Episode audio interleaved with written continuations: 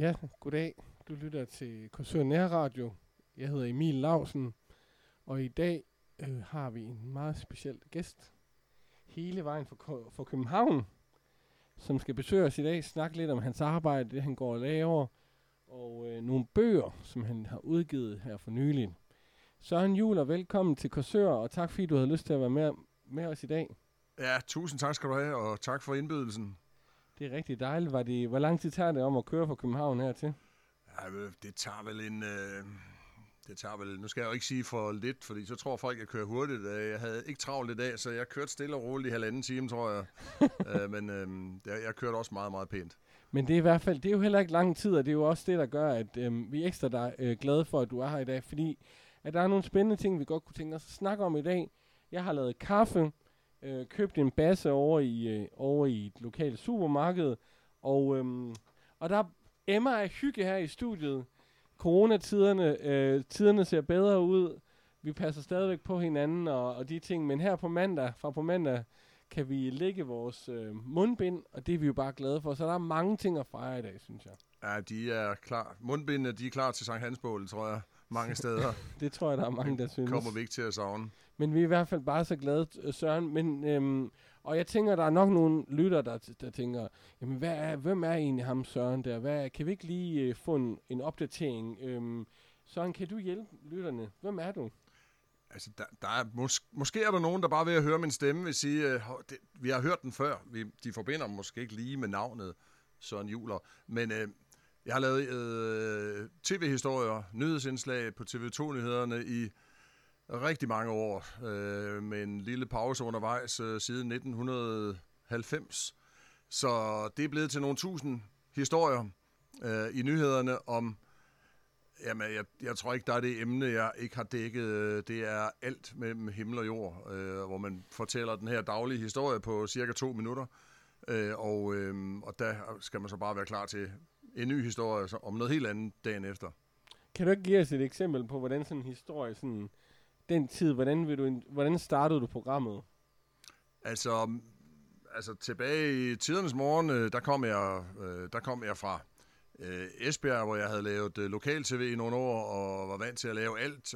Store studieproduktioner og studievært, og ud og lave indslag. Det var sådan en lille lokalstation. Det var, den var vel som tv, ligesom øh, nærradioen her, Korsør er på radiosiden. Ja. Øh, alle, alle kunne det hele, og alle kunne, kunne gå i studiet og, og hjælpe hinanden. Øh, og så kommer man øh, til TV2, hvor det er jo meget, meget mere specialiseret, og, og hvor jeg er så uddannet journalist, så det har været sammen med en, jeg er altid sammen med en fotograf. I gamle dage havde vi også en lydmand med, og der var en øh, dedikeret redigeringstekniker, der sad og ventede derhjemme. Øh, nu er det øh, fotografen og jeg, der, der laver dagens historie sammen øh, og er sammen ude at filme og sammen hjemme og redigere. Og så skal det så gerne være færdigt 10 minutter i syv. Ellers så får man redaktøren på nakken. Nå, og så startede du programmet med at sige, goddag, jeg hedder Søren Jul, eller hvordan vil sådan et program starte?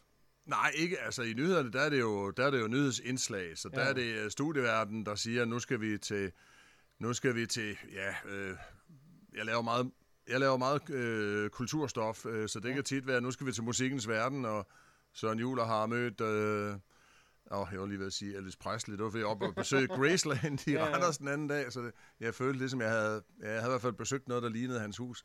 Øh, men øh, så præsenterer studieverden et indslag, og så er det med at få sat sit indslag, altså selv speak det, og altså hvor du blander din egen speak, og de interviewbider, du bruger, og øh, musikklip øh, og så videre, og der har, du, der har du to minutter til at skabe et lille et lille bitte univers, som folk alligevel øh, kan huske bagefter. Var det, ikke, øh, var det ikke en helt vild oplevelse at komme fra København, den, eller fra Esbjerg dengang, og så komme til København? Jo, det var et, øh, det var et stort, øh, det var et stort spring. Jeg, jeg havde en mellemstation i, øh, på Nordisk Film, da vi der i starten af 90'erne lavede elevatoren. Nå. Så jeg havde lige øh, et par år, hvor, hvor jeg lavede fredagsunderholdning, hvor, som i primært handlede om at finde de mest spændende gæster, man overhovedet kunne få ind i sofaen til Michael Meyerheim og Isabella Miranar. Øh, det, var en, det var en utrolig sjov tid, øh, og hvor, ja, hvor København var ny for mig, og jeg var meget, meget yngre end i dag. Øh, så så der var, det, var, det, var, det var nogle sjove år, men jeg kunne også mærke, at jeg ville gerne lave noget, altså selv fortælle historierne, og, og det kunne man på nyhederne. Så er jeg blevet, så er jeg blevet hængende. Og hvor lang tid har du været på nyhederne? Ja, for, op igennem øh, 90'erne hele vejen, så var jeg på Ekstrabladet i syv år, og havde så sådan en lidt en længsel efter at komme tilbage til det her um, øh, meget, meget kreative liv på TV2, hvor du, hvor du netop er meget tæt sammen med en, øh, med en fotograf, som de bliver hurtigt ens bedste venner. Ja. Øh, fordi man er, så, man er så tæt på hinanden fra, fra morgen til aften. Øh, hvor du på en avis er du mere alene, du sidder for dig selv og skriver, og det, det, du, der, der gør du det hele selv, men, øh, men samarbejdet er guld værd, altså dag efter dag, hvor du ligger og kører landet tyndt. Det må egentlig også have været en vild oplevelse at have startet, altså have startet med elevatoren, have skiftet over til Ekstrabladet. Ja, det var elevatoren, og så til nyhederne. Nyhederne. På Ekstrabladet i nogle år, og tilbage til nyhederne. Det må også have været et, noget af et, et, et journalistisk skift, eller hvad?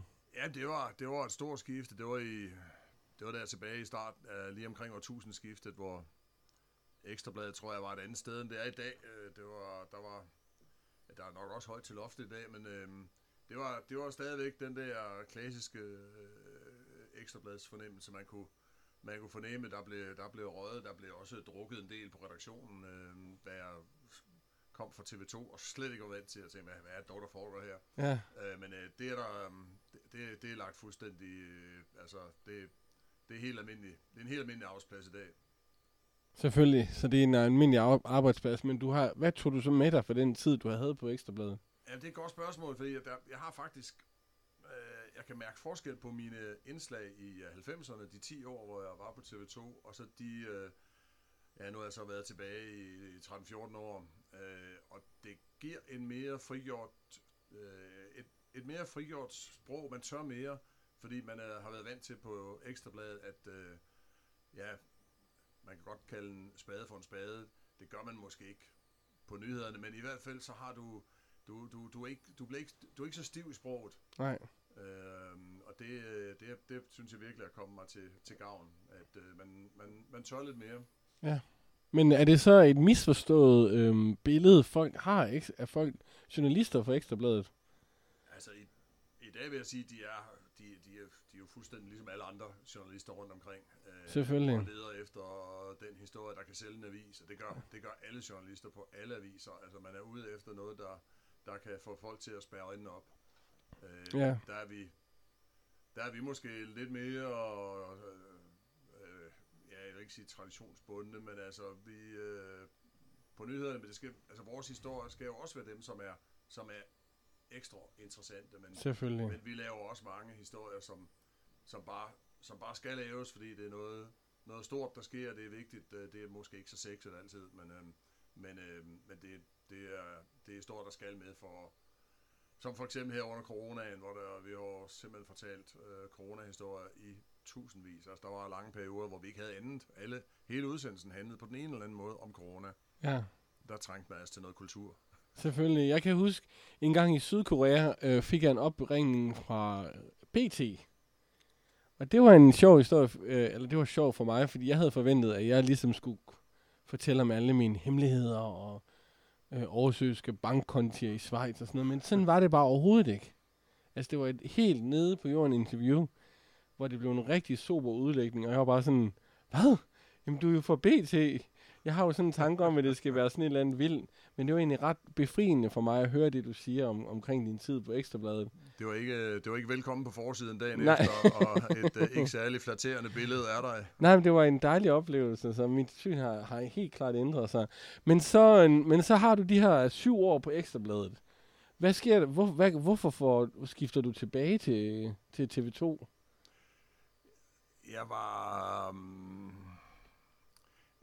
Ja, hvordan var det nu, det var? Jeg, var, jeg, kan, huske, jo, jeg kan huske det ret præcist faktisk, fordi jeg var på øh, Færøerne, og det ikke et øh, besøg. Øh, kongehuset øh, var, dronningen var, og kronprinsen var på Færøerne, og, og der, der er man så sammen med en hel masse andre journalister og fotografer, blandt andet også jo gamle kolleger fra, fra TV2. Øh, og, øh, og der blev Frederik noget knotten på, på øh, journalisten fra TV2-nyhederne, øh, fordi han havde, han havde sat en lille mikrofon, altså fået en ældre dame til at have en lille mikrofon på, fordi han gik rundt og fulgte hende, og det var sådan set helt øh, normalt, at hun kunne kommentere, uden han hele tiden skulle have en mikrofon frem. Men så sker der det, at kronprinsen går hen til den gamle dame, øh, for at hilse på hende, og så opdager han mikrofonen, og regner straks ud, at det er det, at den kommer fra TV2, og han, jeg tror, han følte, det var sådan lidt et setup, altså noget, der var, der var blevet arrangeret. Øhm, så, så kongehuset var, ja, der var, der var stor vrede, og, og jeg stod der som gammel TV2-medarbejder, men jeg, jeg var udsendt fra Ekstrabladet, jeg måtte jo, jeg måtte jo skrive historien om, at TV2 og kongehuset var, var, var ikke helt, øh, ikke helt øh, ja, øh, enige om det her, og, og der var en, en vis vrede øh, i kongehuset. Og der måtte jeg så ringe til, øh, til, til nyhedschefen på det tidspunkt øh, og få en kommentar. Øh, og øh, der, der, der, der siger han jo så, at øh, og der er, gået, der er gået de her næsten syv år, at jeg jo, jeg, jeg ved ikke, om han sagde det for at ligesom få en pænere behandling i avisen dagen efter, men altså, jeg, jeg, det var hyggeligt at snakke, og jeg skulle bare altid ringe, fordi der var altid en plads til mig, hvis jeg havde lyst til at komme tilbage. Ja, men den røg nu på forsiden alligevel. Så. og, øh, og kort efter ringede jeg faktisk til ham og sagde, at det kunne sgu være meget hyggeligt at, okay. at komme hjem, og komme hjem på TV2 igen. Ej, hvor sjovt. Så du har altid følt dig som en TV2-mand? Ja, det, ja, det er, efter alle de her år, så, så er det der, det er der mit, uh, mit hjerte banker. Det er det. Hvis du kan sådan på tre, i tre ord sådan beskrive, hvad er det, der er specielt ved TV2? Hvad banker du for? Eller hvad? Altså, jeg kan lide den, øh, jeg kan lide den fortællelyst, som der er plads til at, at udøve. Altså, at man, man bliver, der bliver lagt mærke til, hvis man, hvis man fortæller en god historie. Altså, og, og gør en, og gøre den måske lidt uh, traditionel, uh, halvkedelig historie. Kan du gøre den spændende og gøre den nærværende, så, så, så er det også noget, du får, du får credit for. Altså, det, det bliver der lagt mærke til. Og så er der meget stor, der er meget stor personlig individuel frihed til at lave tingene, som du vil. Du er ikke, øh, du er ikke sådan gennem, gennemkontrolleret. Øh, nu er jeg også blevet en ældre herre, så, så de stoler også på mig. Så, men øh, men man, kan, man kan lave sit indslag, sådan, som, man, som man selv synes, det skal laves, øh, og, og som fortæller historien bedst. Ja. Og så er der altså bare fantastisk øh, kammeratskab, altså kollegialt, øh, hvor man hvor man også dækker, dækker op for hende, eller dækker hinanden af, hjælper hinanden, øh, ringer hjem og siger, har du tid til at tage ud og lave et interview med en eller anden, fordi øh, vi, vi er på vej hjem fra Næstved, og vi kan ikke nå det. Og så er der, så er der altid en, der siger selvfølgelig, altså vi, vi, vi kører lige ind til byen og interviewer den og den som et, et interview, du selv har brug for i dit indslag. Så vi, er, vi hjælper hinanden rigtig, rigtig meget. Ej, hvor fedt. Så det er ligesom det, der, får dig, der giver dig lyst til at komme tilbage. Ja, helt, helt sikkert. Det var det, det, var det øh, kollega-makkerskab, øh, virkelig, virkelig venskab på tværs af redaktioner og fag, faggrupper osv. Ej, hvor spændende. Men, men det, der så sker, det er, at du så arbejder på TV2. Du er i dit daglige trummerum. Hvad, hvad er det? Kan du beskrive den, øh, din tid, der leder op til, at du bestemmer dig for at skrive den her bog? Som jeg jo faktisk... Øh, jeg har jo faktisk... Holder faktisk sådan øh, Søren Julers bog, Tidens Fange, og Molks øh, Hævn, Sanas bog 1 og 2. Udtaler jeg det korrekt? Sana, ja. Sana, Sana. er en øh, pige fra middelalderen, og jeg ved ikke, om Sana er et middelaldernavn, men øh, der er ikke ret mange, der kan eftertjekke informationer, som jeg digter, og, og som, som skal være noget, der foregår i 1056. Og men det gør jeg efter det her interview. det er godt. Du skal bare, du skal bare komme ind. jeg, jeg ringer til Korsør Ejens arkiv. yes, hvad ved vi om? Øh, er der nogle sanaer? men det er i hvert fald, øh, jeg holder de her to bøger, skrevet af Søren Juler, men, og Søren, jeg er jo frygtelig interesseret i at høre, og det tænker jeg også, lytterne er, i hvad er det, der ledte op til, den her, øhm, til det her skriv? Jamen, jeg havde jo, altså, hvis jeg havde en drøm om at skrive noget, der var længere end den tekst, der hører til et indslag eller en artikel i avisen, da jeg arbejdede der, øh, så har jeg ikke vidst det på, ja, før for næsten præcis 10 år siden, da jeg skal ud og lave dagens, dagens indslag, øh, lidt tilfældigt tilbud, jeg har fået. Øh, vil du møde Lisa Marklund, den svenske krimiforfatter, der ja. er blevet solgt over hele verden, måske også i Korea, kunne jeg næsten forestille mig. Øhm, og, øh, og det spændende ved hende er jo, at hun, altså, hun har solgt millioner bøger, men så er hun gammel journalist. Og da vi sad og hygge snakkede bagefter, øh, der måtte jeg jo simpelthen bare spørge hende, altså hvordan hvad er det, der skal til for at tage det spring fra journalistik og så ind ja. i øh, at skrive fiktion og, og de problemer, der kunne være med at, at bevæge sig væk fra virkeligheden og ind i, ind i fantasien og fiktionens verden. Og, og, og, og at jeg i det hele taget synes, det var afsindigt flot gjort af hende at, at, at brage så flot igennem, altså med, med alle sine bøger. Og der siger hun altså for foran, Søren, øh, det kan en hver journalist gøre. Øh, det, mm. det, var, det, det er bare, du er vant til at skrive en skærmfuld, du skal bare skrive 500 af dem. Øh, du, det vil sige, du skal bare blive ved med at skrive. Altså, du kan jo, du kan jo skrive, det har du bevist gennem, du har været journalist i mange år, så hun har ikke læst noget, jeg har skrevet, men det, hun gættede på, at det kunne jeg godt. øh, og, og det blev hængende. Hun er også det, dygtig, var. Ja, hun er nemlig rigtig dygtig. Hun er skarp til hende. ja, hun er dygtig til at sælge, sælge en historie, tænker jeg. Ja, ja, simpelthen. Jo, der var, øhm, den blev bare hængende i baghovedet på mig ja. altså et stykke tid, og øh, jamen så, så en, en aften, hvor vi så en kedelig krimi, så tænkte jeg, ah, måske skulle man alligevel prøve at hvis man bare kunne skrive et kapitel, så ville man jo begynde at tro på, at man godt kunne skrive øh, 100 kapitler, eller hvor mange nu der skal være. Øh, hvis man kunne komme i gang med en historie. Man havde ikke nogen idé om, hvad den skulle handle om. Det var Nej. bare, nogle unge, nogle unge skulle finde et eller andet mystisk. Og så måtte jeg finde ud af undervejs, hvad det der mystiske var. Og hvornår er det? I, altså... det, er, det er jo så næsten øh, 9-10 år siden. Øh, 10 år siden? Ja, ja, det, det er Ja, det... Jeg havde en færdig bog i... Jeg havde en færdig bog i 13, som øh, i parentes bemærket, det var den den sidste bog, min mor læste, før hun døde i 13, og oh. hun læste vanvittigt mange bøger, var bibliotekar, og hun sagde, at det var noget af det bedste, hun nogensinde havde læst. Hun var, hun var, hun var virkelig, virkelig, virkelig glad for den, og det fik mig til at holde fast i den, fordi den var måske ikke, den var måske ikke, den havde ikke nået sin, sin færdige form på det tidspunkt, og det fik jeg også at vide af et forlag, jeg sendte den til, at den, den var, der kunne arbejdes videre med den, men der var ting, der, der, skulle, der, der, der var til gengæld også skulle, øh, skulle laves om og, og være skarpere, og for eksempel sådan noget med per, personkarakteristik. Altså man skal virkelig lære de der unge at kende, så det ikke bare bliver sådan nogle tomme, nogle tomme skabeloner, man skriver om. Så jeg skrev den om, og jeg sendte den til et nyt forlag, og jeg fik nogle nye kommentarer, jeg skrev den om igen, og jeg vil ikke sige, at jeg har været hos 100 forlag, men jeg har i hvert fald skrevet den om 100 gange. Altså, den har været gennemskrevet igen og igen og igen, indtil, altså, sim, ind, til sidst kan du den uden ad, og du kan også øh, begynde præcist at mærke, hvor er det, hvor er det udfordringerne er, hvor er det, man måske mister, mister læserne. Øh, så mm, jeg fik virkelig skåret meget væk. Altså, af de, af de første 500 sider er de 400 nok forsvundet, og der er kommet 400 nye til. Så det er en, det er en kæmpe proces. Spændende. Så man kan sige, det her med, at du, okay, fordi at, jeg har også selv udgivet en bog, og vi fik faktisk en, øh, en til skrivebogen for os. Og det, er, øhm, og det har nogle fordele, det har også nogle ulemper. Men hvordan er det det her med, at du sidder simpelthen om aftenen? Hvornår skrev du på dagen? jeg skrev i de ledige stunder, der var. Jeg kunne øh, godt øh, have computeren med mig rundt omkring. Øh, jeg kunne ikke, men det var, det var altid den fritid, der er, som, som der er til rådighed, når man har et fast arbejde. Øh, nu fordelen på TV2 er, at arbejdsdagene er ekstremt lange. De er på 11 timer, og det giver, det giver ikke ret meget fritid på en arbejdsdag, men det giver til gengæld mange fridage. Øh, og, øh, og der har det virkelig været godt at sætte sig ned. Jeg har ikke kunne gøre det, som nogle forfattere gør, altså stoppe og sætte sig ned og sidde i otte timer og skrive, og så sige, det var den arbejdsdag, og så holder jeg fri.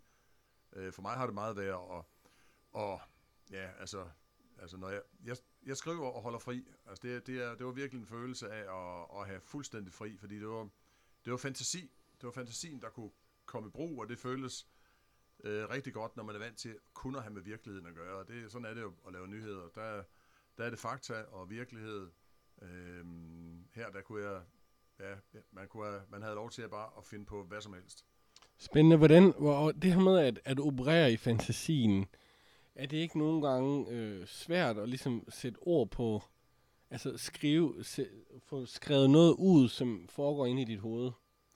Jo, det har, det har så også været derfor, at det har skulle, øh, det har skulle skrives ud, og det har skulle slettes, og det har skulle omformuleres, og, og, og der har skulle øh, meget tomgang skulle, øh, skulle væk. Altså nu er der så, det der er blevet tilbage, er en, det er det, jeg har hørt fra rigtig mange af dem, der har læst uh, Benet, den er, det er en bog, der er ekstremt action-packed. Altså der er, der er spænding, øh, og der er til en vis grad en del uhygge, men, øh, men ikke værre end der er, altså, altså børn i, og unge i alle aldre. Der, den er blevet læst af 8-25-årige øh, rask væk, øh, og kan man lige fantasy, så, så betyder det ikke så meget, hvor gammel man er.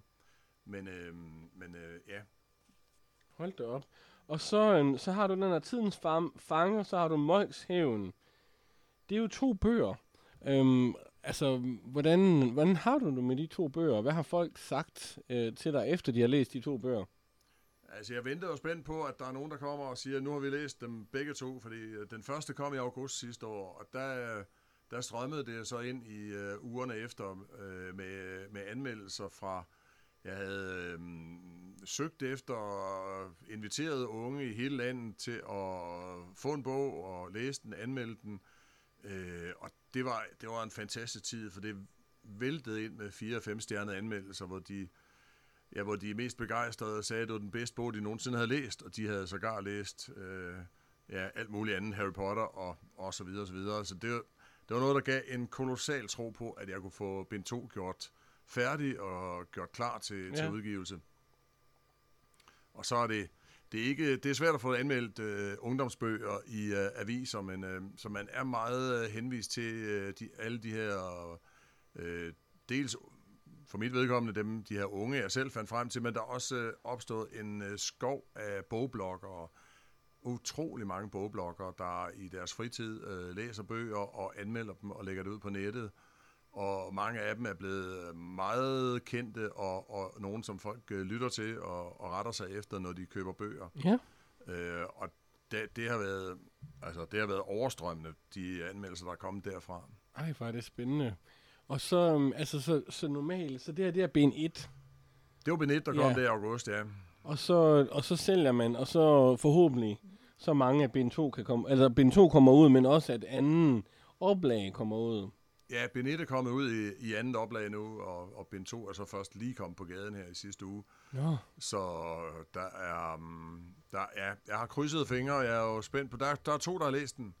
Øh, det er min øh, redaktør på byens forlag, og, og så er det min kone. Men øh, de har været begejstrede begge to. Men jeg vil i hvert fald øh, sætte mig for at læse det. Og så kan det være, at vi kan lave sådan en et lille boganmeldelse her i radioen, måske. Det, du skal være velkommen til, og du har fri hen, og du giver den det antal stjerner, du synes, den fortjener. For jeg er nemlig også en, der læser rigtig, rigtig, rigtig, rigtig mange ja, bøger. Hvis du er hurtig, så kan du blive nummer tre, der har læst dem begge to. Nå, ej. Det er jo lidt en, en, en challenge. Så det er, nej, men det må jeg øh, det siger jeg til konen, hun ser mig ikke de næste par dage. men hvordan øh, læser man? Kan man læse den ret hurtigt, eller hvad? Altså, hvis du åbner den, der er godt nok en 360 sider i den, men øh, den er, jeg synes jo selv, den er trygt med nogle øh, pæne og ikke alt for små bogstaver. Jeg, jeg hader at læse bøger med små bogstaver, og så føler man ikke, man kommer nogen vegne. Man kan sidde i, i, ja, i flere minutter over en side. Øh, det må godt, det, det må godt der må godt være den der bladre-effekt. Den, øh, den er altså rar at, at føle, man er, man, ja. man kommer, at man kommer frem i bogen. Og hvor kan man købe bogen henne? Den kan i hvert fald bestilles jo øh, hos alle boghandlere. Det er ikke sådan bøger, alle bøger, der udgives, øh, de popper jo ikke automatisk op øh, ude Nej. hos øh, boghandlerne i øh, Korsør og andre steder i landet. Så, så jeg gjorde det i, ved bog 1. Øh, jeg, jeg kørte land og rige rundt og besøgte 100 boghandlere. Øh, og dem håber jeg jo, at de har ikke bare taget, de tog så mange, de, langt de fleste af dem tog så bog 1 hjem øh, til, til deres hylder, og dem håber jeg jo så også, at de gør det samme med toeren, og så må jeg ellers ud og besøge resten. Øh, jeg skal helt klart også ned i, øh, jeg kan, så vidt jeg lige husker fra min liste, er det i Algade her i Korsør, der yeah. ligger byens boghandel yeah. her? Ja, den, den, den, den, den skal have et besøg, det er helt sikkert. Ja, Jannik dernede, han er helt fantastisk, så det, er, det, skal, du helt, det skal du helt sikkert tage at prøve Ja, jeg, jeg hilser fra dig, Emil. Ja, men det, jeg har brugt mange penge dernede. Så, men, men det er rigtig godt at høre. Hvad hedder det? Vi, øhm, har du sådan øh, her, øh, når vi er ved at komme øh, runde, altså den magiske halve time, hvor vi har snakket sammen, kunne du tænke, på at dele en historie, prøv at, prøv at øh, beskrive en, en, en, et spændende scenarie for bogen, som du som lytteren godt kunne, som kan være med til at vække interessen ved lytteren? Mm, ja, altså, jeg synes jo egentlig, den øh, starten, starten af bogen, og, og det er jo også det bedste at tage, for ellers afslører man meget hurtigt for meget. Men øh, forestil jer, det er en, som man altid siger i sådan nogle historier, det er en mørk og stormfuld nat. Øh, vi skriver år 1056. Og øh, på taget af, af et kloster i en lille by, et, et eller andet sted øh, i Danmark, øh, der er der en gammel munk, der er kravlet op, fordi han går og, og laver optegnelser og tegner stjernehimlen, fordi han ville så gerne opleve et mirakel. Han vil, gerne, han vil i princippet gerne selv være, være Gud. Det er jo kristendommen, der lige begyndt at komme til Danmark, og han synes egentlig, han vil gerne selv være på toppen af kransekagen, hvis man må tillade sig at sige det på den måde. Øh, han, er ikke, han er ikke særlig, han er ikke sådan en god munk, øh, ikke særlig troende, men han, vil, han, han interesserer sig mest for magt.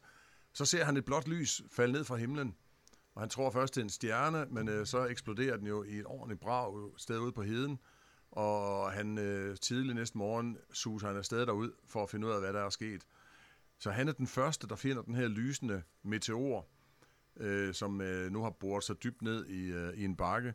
Øh, men der er en til, der finder den øh, om natten, da den er faldet ned. Der, der, er, øh, der løber en pige, 14-årig pige, der hedder Sana, ud af hjemmefra og op på bakken, finder lyset. Øh, det går hende så desværre så ille, at øh, Molk finder ud af, at hun også kender til det her lys, og det vil han have for sig selv, så han, han fanger hende og spærrer hende inde. Men lyset, som hun har selv en lille stump af krystallen, gør, at hun øh, overlever de næste tusind år. Øh, forhåbentlig sover hun, det, det kommer man ikke så meget ind på. Men jeg, hun, hun kommer sovende mere eller mindre igennem de tusind år, indtil hun bliver fundet tilfældigt af tre unge her i nutiden. Og så går den, øh, ja, den vilde jagt, fordi dels så skal de jo have hende til at overleve, og de skal integrere hende i nutiden, men øh, den gamle munk og hans øh, håndgangende mænd, de har også overlevet nede i de her grotter i tusind år.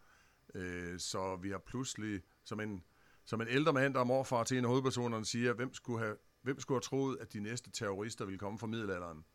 Der bliver simpelthen sluppet nogle gale munke løs i gaderne, som kun er ude efter at fange sagerne, og i øvrigt tiltvinge sig al den magt, de overhovedet kan. Så der sker, der sker ting og sager. Hold da op, der sker meget. Ej, nu, og nu har jeg ødelagt alt spændende. Nej, det har du overhovedet ikke. Det er rigtig spændende øh, og godt en god appetitvækker. Øhm, så kære lytter, hvis I har lyst til at, at købe eller læse Søren Julers bog, er det i de lokale boghandlere. Man kan bestille bogen. Det kan man helt sikkert. Man kan også gå ind på en hjemmeside. Altså øh, byens forlag, øh, .dk, det er mit forlag, som øh, har udgivet den, øh, og øh, de, de sælger den også. Og så kan den købes som e-bog øh, til dem, der ikke vil sidde med en stor, tung bog i hånden, eller den øh, bind 1 kan lyttes som øh, lydbog indtalt af ham selv, altså det vil sige mig, og min kone Annette, der også øh, er gammel tv-journalist, så har fået banket rusten af sin gamle speakerstemme. På Mofibo eller hvad? Mofibo og en hel masse andre lydtjenester, ja. Nå, ej hvor godt. Nå, men det, der, det er også godt at høre i hvert fald. Men Søren, tusind tak igen, fordi du havde lyst til at komme hele den her vej for, um, for København. Det er mig, der takker, fordi ja. du havde lyst til at få besøg. Jeg tænker, at den næste gang, du har udgivet en bog, nummer tre, bind nummer tre, så skal du komme igen. Så kigger jeg forbi. Og fortælle om din bog og alle de gode ting og spændende ting, der sker i dit liv. Og så har I bygget uh, lydstudierne endnu større og fået uh, hele det projekt, I er i gang med her, uh, gjort, gjort endelig færdigt. Ja, det tænker jeg. Så har vi i hvert fald fået styr på, på rigtig, fået et rigtig fedt lydstudie, og kan være med til at, at, at, at få, noget, få noget god radio sammen med dig næste gang, du kommer i hvert fald. Så jeg ønsker dig alt det bedste Tak fordi du vil besøge Korsør og Korsør Nærradio. Vi er rigtig glade for din tid og, og, og de spændende ting, du har delt med os i dag. Tusind tak skal du have. Det har været rigtig hyggeligt. Kan du have det rigtig godt, Søren? I lige måde, du.